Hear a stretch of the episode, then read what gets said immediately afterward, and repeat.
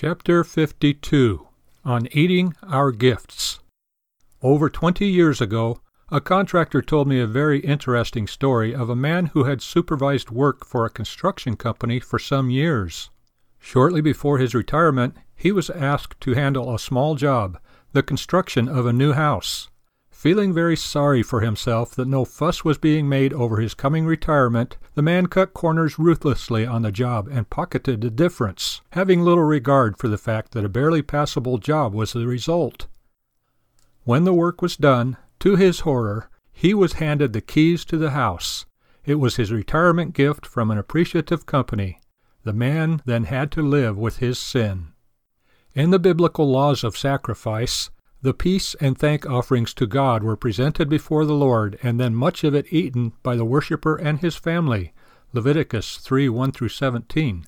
In other words, a man ate much of his gift to God.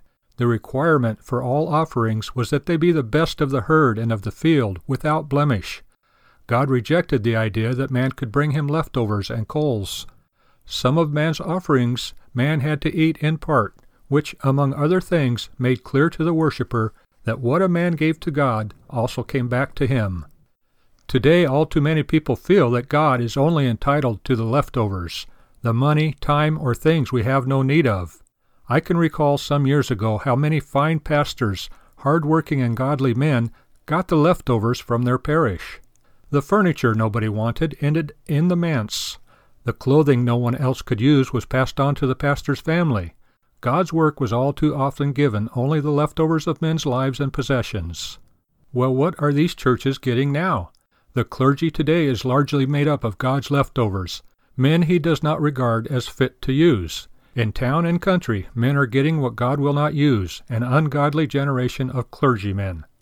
Be not deceived, God is not mocked, for whatsoever a man soweth, that shall he also reap. Galatians 6 7. We are reaping what we sowed, and eating what we gave.